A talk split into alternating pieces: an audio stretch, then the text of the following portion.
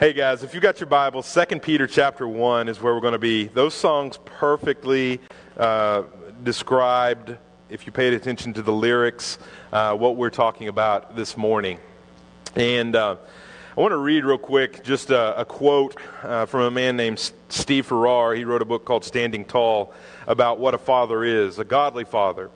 He said, A godly father is the unseen spiritual submarine who lurks below the surface of every activity of his child's life. A man who has put on the full armor of God and with that armor goes to warfare on his knees for his children. He is a force to be reckoned with that we cannot be, and we know that we cannot be without, with our children 24 hours a day, though our prayers, through our prayers, we have the ability to affect situations even when we are not physically present. You may be undetected, but that does not mean you are ineffective. And so we look for godly fathers like that. I, you know, I don't know this morning. I know we all have different backgrounds and all have different stories, but if you had a godly father, would you say amen this morning? Amen. Praise God for that. Listen, guys, um, you know, uh, I, I, I start this off, and every year I continue a fervent prayer for the salvation of my own father. And uh, there are many like me in this place. There are also many who have lost their dads. Some of those wounds are very fresh. Um, some of you have uh, dads that are still living. Some of you are granddads and dads or great granddads. Um, and some aspire to be dads one day. And I think this uh, passage, this quote from Steve Farrar, is fitting that we want to be godly fathers. We don't want to just be dads. We want to be godly dads. And that means standing in the gap. That means when our kids aren't present and they can't always be around us, that we're praying for them, that we're fighting for them in the spiritual war, and that we are standing strong in the face of a world and a culture, especially, that is doing everything they can to indoctrinate our children. We have to be strong, godly fathers. Women of God support men of God men of God, be men of God, set the example for generations to come. As we look at that, we look at one man who was a very, very strong, godly man. Uh, did he have children? We don't know that. But Peter is writing a second epistle here. Now, here's the interesting thing about Peter's second epistle. He knows, it's been revealed to him by God, Jesus has revealed to him that he's going to die. And so, this is the very last thing that he will leave on earth as a spiritual legacy is this second epistle of Peter. And so, he is leaving behind something that will outlive him. We have it here today. And that is the goal for the Christian, the man or woman, to leave something behind that outlives us, something of spiritual nature that will edify, that will upbuild, that will encourage, that will strengthen those that come after us. And so we will begin by just reading 2 Peter. I want to go back. I'm going to cover verses 12 through 18, but the stage is set really in verse 5. And so look at verse 5 with me 2 Peter 1, verse 5. For this very reason, make every effort to supplement you know what supplements are? We all take vitamins or some take protein or vitamin D to help our health. He's saying supplement your faith, add to it with goodness. Be a good person. With goodness, add knowledge. Knowledge of the Lord is what he's talking about. To that knowledge, add self control. Oh, how that's needed in our day. To self control, you will add endurance and to endurance, godliness. Godliness with brotherly affection, and brotherly affection with love. He says, and this is important, for if you possess these qualities, and that's a big if, you have to check yourself.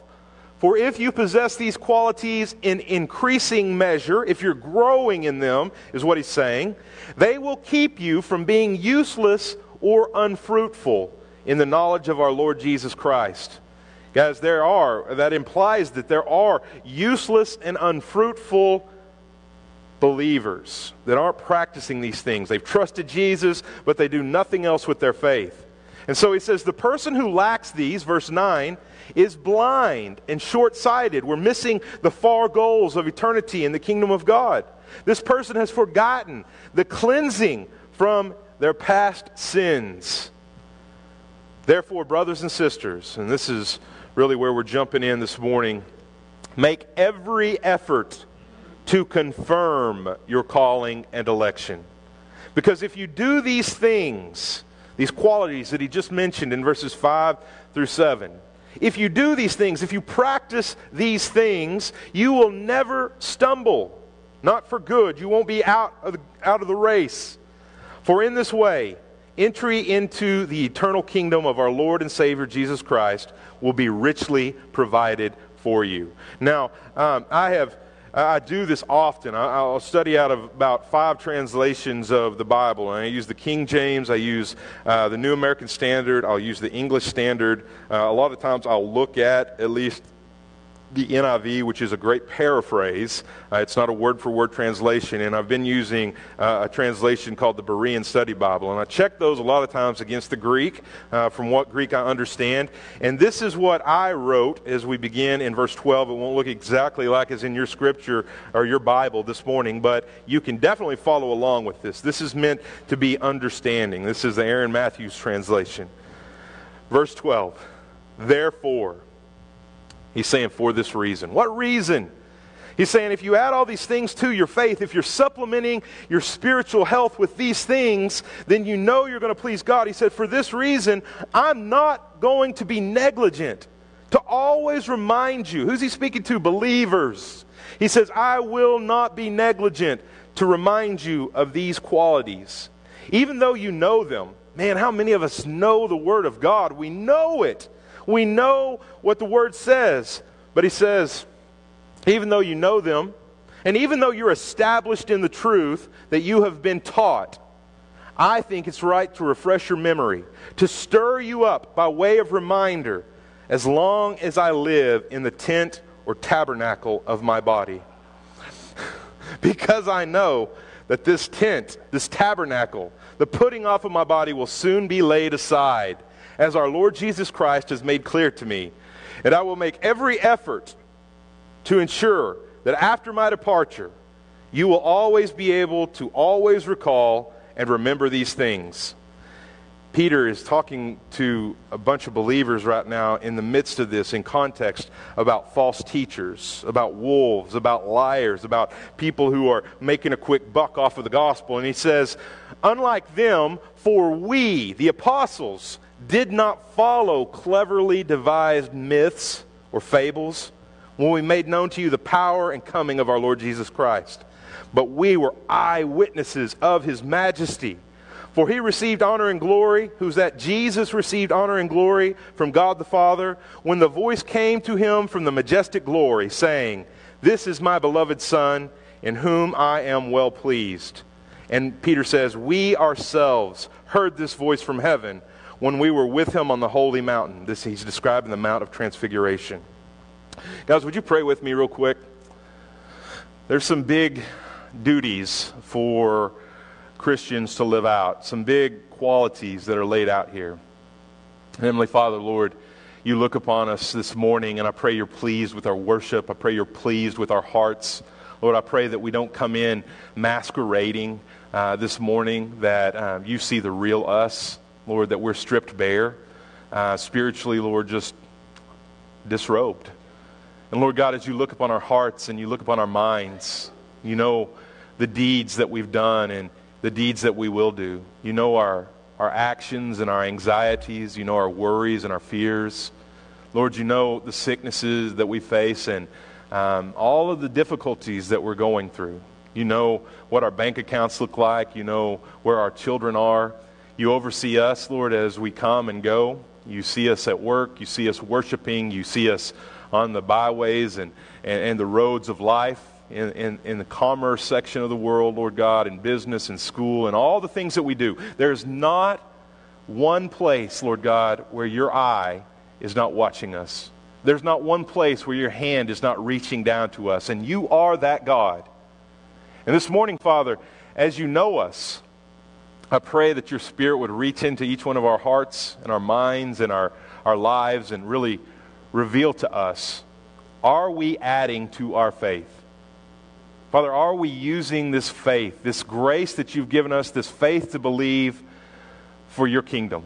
Lord, as these sickening days, Lord, around us, as they make uh, so many of us just nauseated to see the state of the world, to see the, the wickedness and people calling good evil and evil good. And Lord, we see uh, the exploitation of people and the brainwashing and, and just darkness seeming to overtake everything. We need your help, God. We need you to step in. We need to be better followers, and we need to supplement our faith, Lord, with goodness and love, with holiness and truth. And Lord, we need strong spines to be able to stand up in the day of adversity. And Lord, I pray this anointing over believers.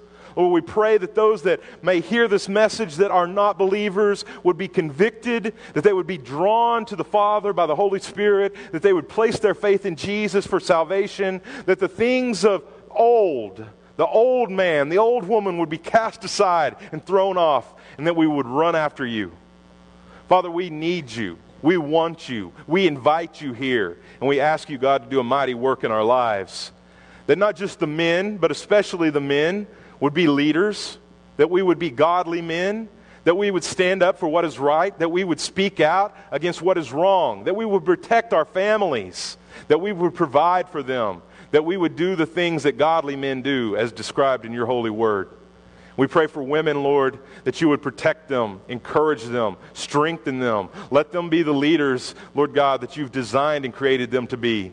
Lord, we pray that as family units, which are so under attack today, that Satan would not have a foothold in our lives. And we pray that in the strong and mighty name of Jesus Christ.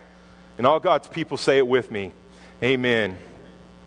Guys, uh, Second Peter is this letter uh, that Peter's written, and it obviously had purpose, or he wouldn't have written it. It wouldn't be included in the canon of Scripture. But what's happening is Peter's writing to believers in what is now northern Turkey. Uh, don't have a map up here, and you probably can't just say, "Oh, I know exactly where Turkey is." Okay, but uh, if, you, if you look at your map, if you have a map in your Bible, you can kind of pinpoint and see where these people are in this day. And there were false teachers that were really infiltrating the early church. They had a mission, it was a satanic mission to pervert the gospel, to lead people away from Jesus, to get their followers for themselves, or maybe to make a little money in the process.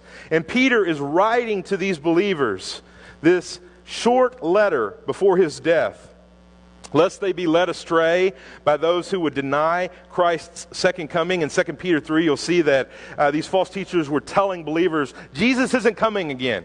Listen, guys, if we don't have that doctrine, we are miserable. If Jesus isn't coming again, we are doomed. I look so forward to the day. In fact, I would be thankful and glorify the Lord if He came today. How many of y'all could say that? Amen? I would love for him to come back. But you know what? He is holding back. He has the, that, that day is appointed, that time is coming, and it is coming. No false teacher can lie to us and tell us to believe that when God Himself has told us that the Son will come again. Jesus, as He ascended into heaven after the 40 days, after the, the uh, resurrection, said, the angel said to the people, Why do you sit there? I'll paraphrase. Why are you sitting there looking so slack jawed? Why are your mouths open? Close them.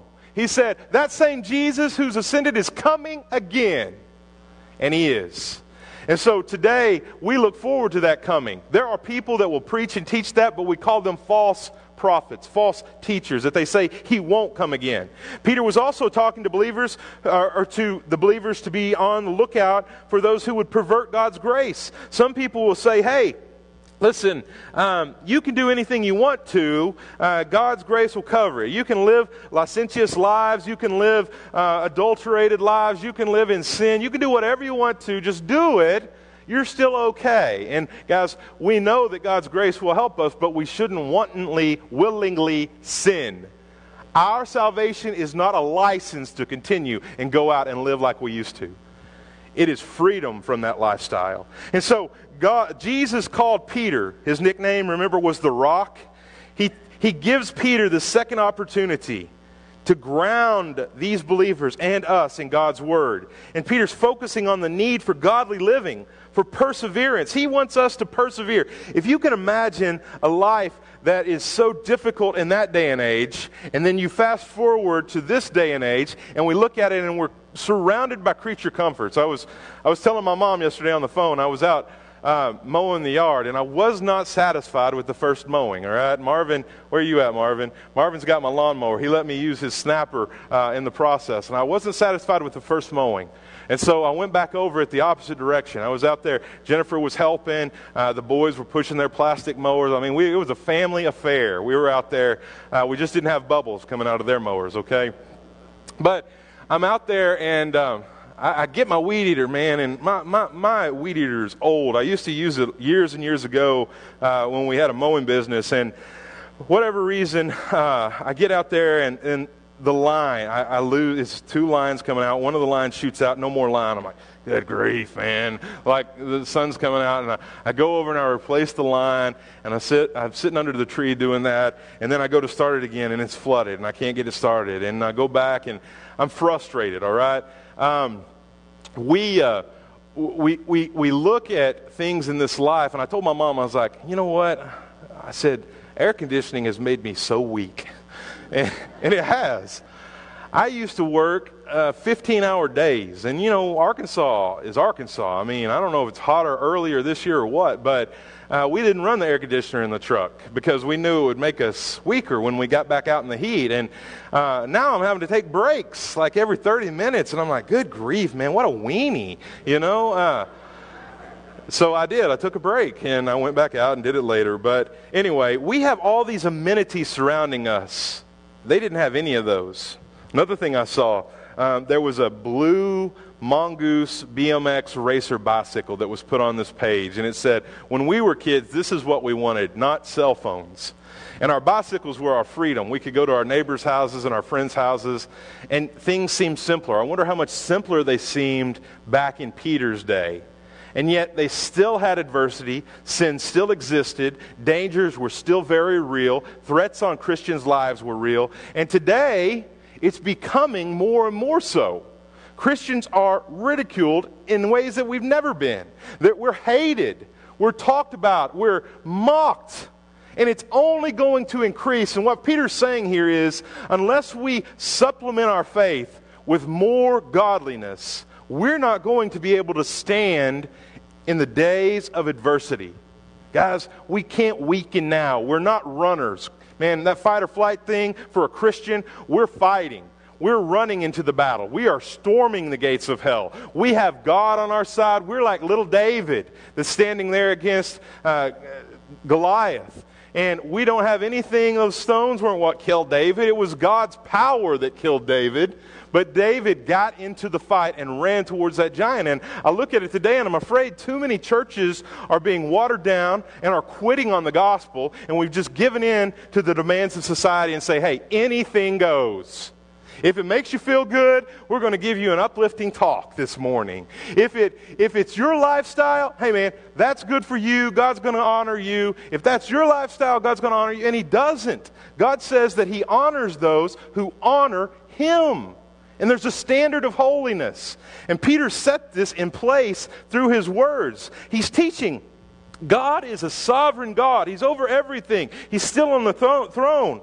And God's grace always reveals itself to those who seek after Him.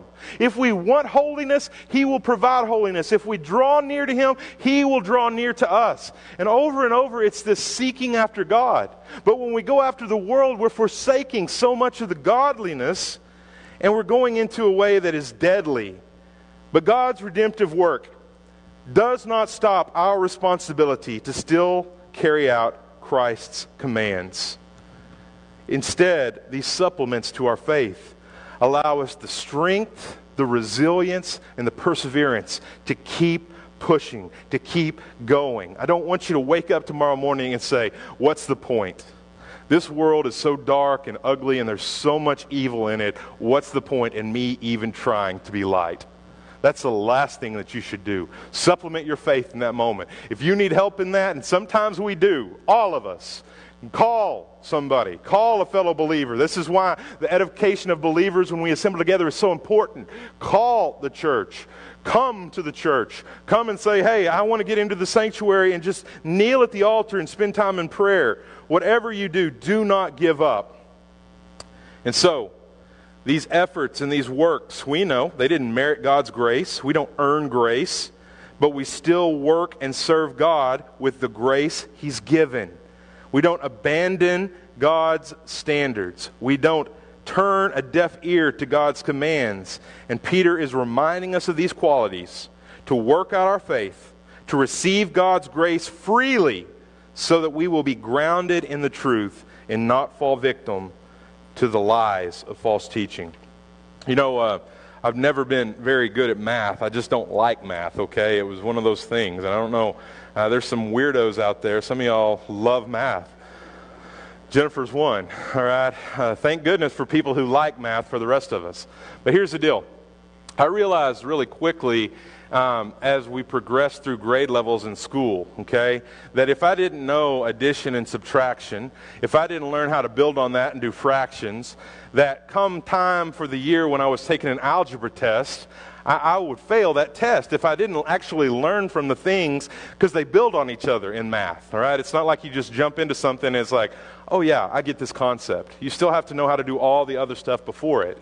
And the same is true with faith, all right? If you haven't grounded yourself in the Word of God, if you haven't hidden God's Word in your heart, if you don't know anything about the commands of the Lord, come time for the bigger tests in life, if those things haven't been actively learned and applied, you're going to fail test after test. And that's a dangerous prospect because we're not just talking about making an F on a test in school. We're talking about failing in life, some things that are hugely important for us. And so, one of Peter's main purposes in writing was to remind us that true Christians must continue living holy lives by adding to our faith these godly virtues.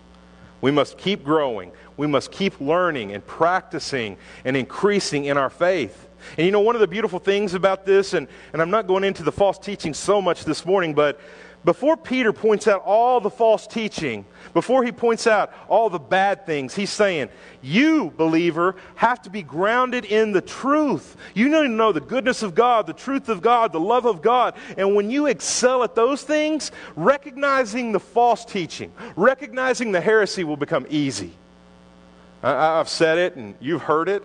Uh, U.S. Mint does not study counterfeit bills. They get tons of examples of them every day, but they are so grounded in what an authentic bill looks like that they immediately see it when it comes across their desk fake, real, fake, because they know the truth. And guys, that's what we should be doing. We're so acquainted and familiarized with the truth that when the evil lie is spoken, we recognize it instantly.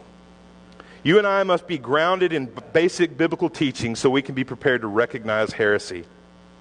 In this passage today, Peter is speaking with passion and urgency because he was about to die when he wrote this letter. You know, a, a friend of mine, I'm on the Craig Strickland Foundation, a friend of mine that passed away, but there's a board member there who has a, um, a foundation called Legacy Letters. And what he does is uh, he goes to dads and they write a letter. Maybe at this point in life, if they're alive again after a couple of years, they write maybe a new updated letter but they leave letters to their family members. And I'm like, man, that's crazy. So many of us are, uh, we put it as a priority to fill out our will and our testimony, or our, our will and our um, whatever else you do when you die. Uh, but I like this idea of legacy letters because can you imagine? My brother just deployed. Uh, he got called up. Um, what was that, Saturday? Called. And uh, that's hard, man. When they deploy, uh, at least what he does is he's written a letter to each one of his kids in case he gets killed. And I can't imagine what he's saying in those things. Hopefully, those letters will get burnt, you know, and torn up because uh, he doesn't have to. Deli- nobody has to deliver those to his kids. But what would you tell your kids? What would you tell your wife or your husband? What would you tell your parents or your siblings if you were gone from this life? If you were sitting there and you knew, okay, I've got one day left and I, I, I want to spend it with my family. That's probably more important than anything. But all I can do is write this letter. What are you going to put in that letter? And I think that we come face to face with what Peter was dealing with. He's speaking with such passion. I mean, he's not just giving good teachings. He's telling people this is what you need for life and godliness. He's speaking with such urgency because he's, he's trying to convey to them, I'm not going to be here anymore. You guys are going to have to carry on. What are they going to carry on? Well, Peter's writing it, and Jesus has told him that his earthly life would not last much longer. You, you look at verse 14, since I know that I will soon lay aside my tent, as our Lord Jesus Christ has indeed made clear to me. Uh, Peter knew his time was short. He's putting his teaching into writing so that they'd have this after his death. And Peter did not become passive as he faced death, but instead he worked so earnestly his last few months so that his last few months would produce lasting fruit for the kingdom. Peter was leaving a legacy. Here's what I think happens sometimes, guys. The older we get and the more confident that we are in the Lord, the less we tend to do with him. And that is a dangerous thing. As we face the end of our lives, or as we know that the days are dark and they're, they're coming to a close, we ought to be more urgent with the gospel and the good news of Jesus, not give up on it. Because the days are so bad, we need to be doing even more to lead others, especially our loved ones, to Christ. In John 21, verses 18 and 19, Jesus had shared with Peter the kind of death he'd be forced to endure. I don't know if Peter had additional revelation about the timing of his death, but what is clear is that Peter did we, none of us know the exact timing of Peter's death, and Peter, I don't know that he knew the minute of his death. None of us know the timing of our own death. Our lives could go on for many years. They might only last a few more hours. And I certainly don't say that to be fatalistic, but we don't know. What we do know is that unless Jesus returns, death is coming to all of us. And so we would do good to use this knowledge as a motivation to diligently pursue uh, God and to leave a legacy and produce fruit for the kingdom. Unless Jesus returns first, we'll all one day leave this present world behind. And so this is a big question. What will be your legacy? What are you going to leave behind? What will you contribute to the advance of the kingdom? And here's the beautiful thing about God's grace. If you're alive today and you haven't done any of that, you still can. You have the opportunity. This ship can be turned around. Your life can still leave a legacy. You might say, I, I do not have a good relationship with my kids. That, that bridge was burned a long time ago. Listen, you're still alive. It's not final. Maybe you're the child in that relationship and you burned the bridge with your parent, your dad, years ago. It's not too late as long as you're still alive. The beautiful thing about this is that so many of us are, we're all imperfect. I, I am not a perfect dad, I'm not perfect anything. But I rely so heavily on God's grace, and His grace continues to buoy me and hold me up and help me to do things that He wants me to do. And the beautiful thing about this is, too, I have a good dad. I just don't have a dad that knows and loves Jesus Christ. But here's the beautiful thing in spite of that, in, in addition to that, I have a heavenly Father and I utilize him just like my dad. I'm so thankful to God that I have a Heavenly Father, and you do too. Peter began this passage explaining why it's so important to make our calling and our election sure. Guys, if you don't know that you're a Christian this morning, then you are going to be so shaky in the days ahead. It's sort of like putting just a couple of lug nuts on some new tires and wheels on your vehicle. Man, it, it may hold them on there, but it's not going to be very secure come later on down the road. And if you're taking a long trip, those wheels are bound to fall off. We need to make sure that everything is strengthened and tightened in Christ, that we are His children, that we're not going along in life with a shaky foundation. We can be confident in this God and what He has done for us. We'll not live our lives under his lordship if we're not confident in him. We'll not produce spiritual fruit if we're not confident in him. And Peter is so repetitive in this letter because that is how we know and remember things. The boys this week, I'll tell you something beautiful. There were 30 kids uh, at the Upward basketball camp this week, 30 elementary school age kids. Um, Brian and Haley and Johnny and uh, so many uh, youth were working to make sure that was successful. And it wasn't just about teaching them the fundamentals of basketball, they were over there having Bible lessons. And every day my boys came home and they had a Bible verse that they had to memorize. And at the end of the week, they get to, got to get a exchange that for a water bottle and a candy item out of the concession stand. And so uh, it, it's amazing how much Starburst and Skittles can motivate kids, right? But my little boys, I was bringing them to camp, uh, and Jennifer was bringing them to camp. We were alternating different mornings, and um, they were saying, Dad, Dad, we have to say our verses. And Spirit was saying, I'm so nervous because I can't remember it. And we were working on it, so we made it into songs. Songs are often repetitive. You remember so much through songs and, and rhymes. Uh, and uh, we, we sang it, and Sperry would sing it back, and he remembered the whole thing, and it was repetitive, but re- repetition is how we learn. The Bible is repetitive because God knows we need to hear it over and over again because it applies to our lives in different ways at different times all the time. And so, as we come to the end of this, any of you guys uh, who know who have cooked, uh, and that should be everybody in this place, okay? Amen? There ain't no excuse if you've never been cooking, all right? Take Johnny Ford's example. Um, but here's what Peter's doing. He's trying to stir up our faith, especially as the end times come. As everything's coming to a boil, Peter's stirring, stirring, getting it mixed in good, making sure that with our faith we have these other virtues. Because what happens if you stop stirring the stew? It burns, right? You get some char down there on the bottom. Why are these green beans black? Why is that chicken black? Because you let it burn, because it just it did nothing else with what it was. It wasn't mixed in with the other ingredients. It just sunk and burned. And guys, as Christians, we can't just sink and burn, and God won't let us. He'll continue to stir that pot. He's going to bring something savory and delicious, not only the aroma, but the, the fulfillment and the taste of what our lives bring out of that. And it's because He's stirred us. To stir is to agitate. Our lives have to be a little bit agitated in order for our faith to kick in and be used. Otherwise, we think we can do it all on our own, but we can't.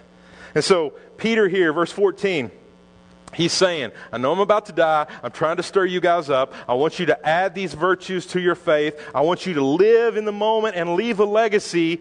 And what does he say about his body? Well, Peter referred to his body not as a house or permanent dwelling, but as a tent. It was going to get folded up at some point and moved on from. Just like the tabernacle, if you'll remember, they all, I don't know why you like that word, Richard. Uh, the tabernacle was constantly relocated by the ancient Jews. You remember that when they, they didn't have the temple yet and they would pack everything up so perfectly and pristinely, and each tribe was uh, responsible for carrying a certain section of the tabernacle with them? Um, Peter is reminding us that we're not here for very long, but before we go, we must make sure that we've left a proper legacy. Jesus showed us how to live and how to die.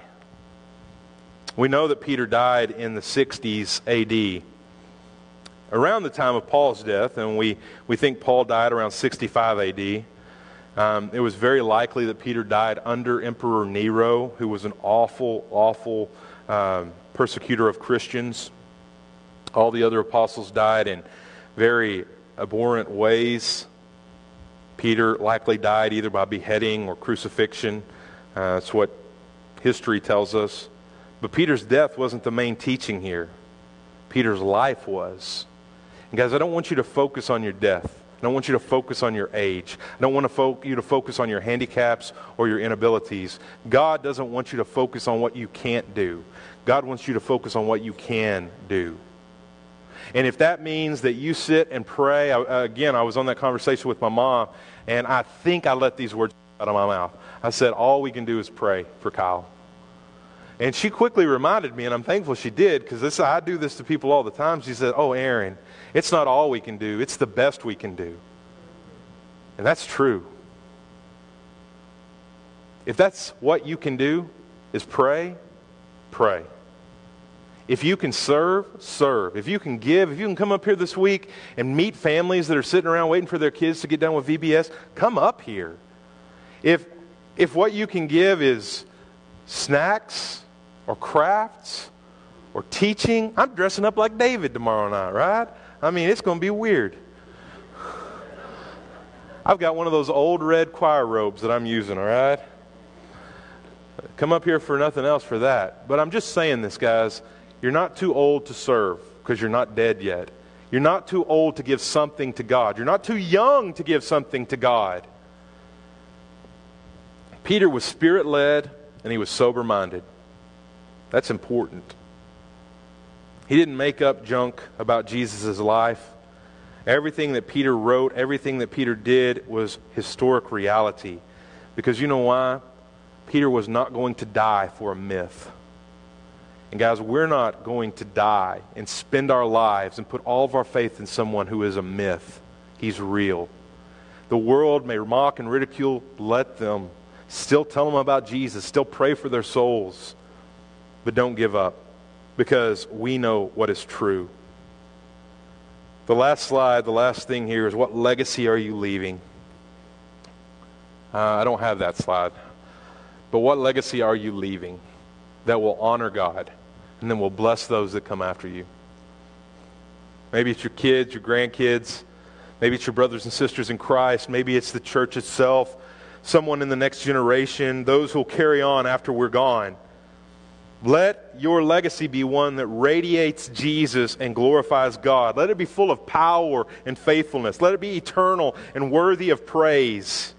Peter says this is the legacy that we, as all Christians, not just men of God and not just fathers, need to be leaving behind.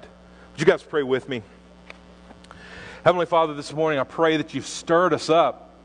I pray that if any of us are starting to get a little complacent in our Christianity and we're sinking to the bottom, that you don't let us burn there.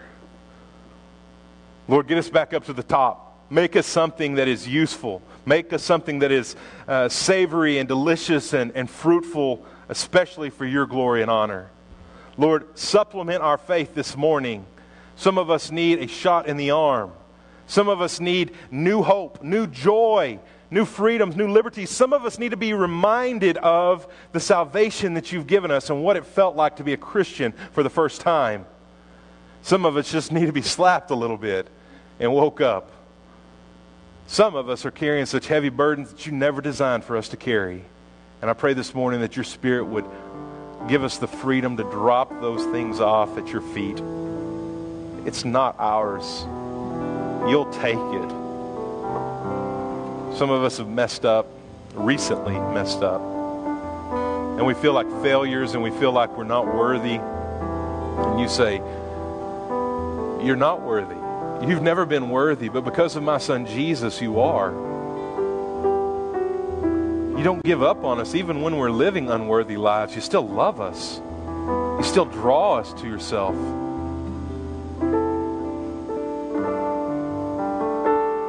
Lord, you're not done with us. I pray that we don't quit, that we don't bail out too quickly, that we don't stop serving. Lord, let the rest of our lives really and truly be the best of our lives, that we give that to you, and that you do something beautiful with it. Stir us up to faith today, Lord. Let us think about the legacy we're leaving, and let us remember that it's never too late to leave one. As long as you give us breath, and as long as you give us life, and as long as you give us grace, we have that freedom to do so. But I pray we make use of it. And we pray in all of this, God, that you're glorified. We pray for lives to be changed, souls to be saved. We pray for light to overcome darkness. And we ask it in Jesus' name. Amen.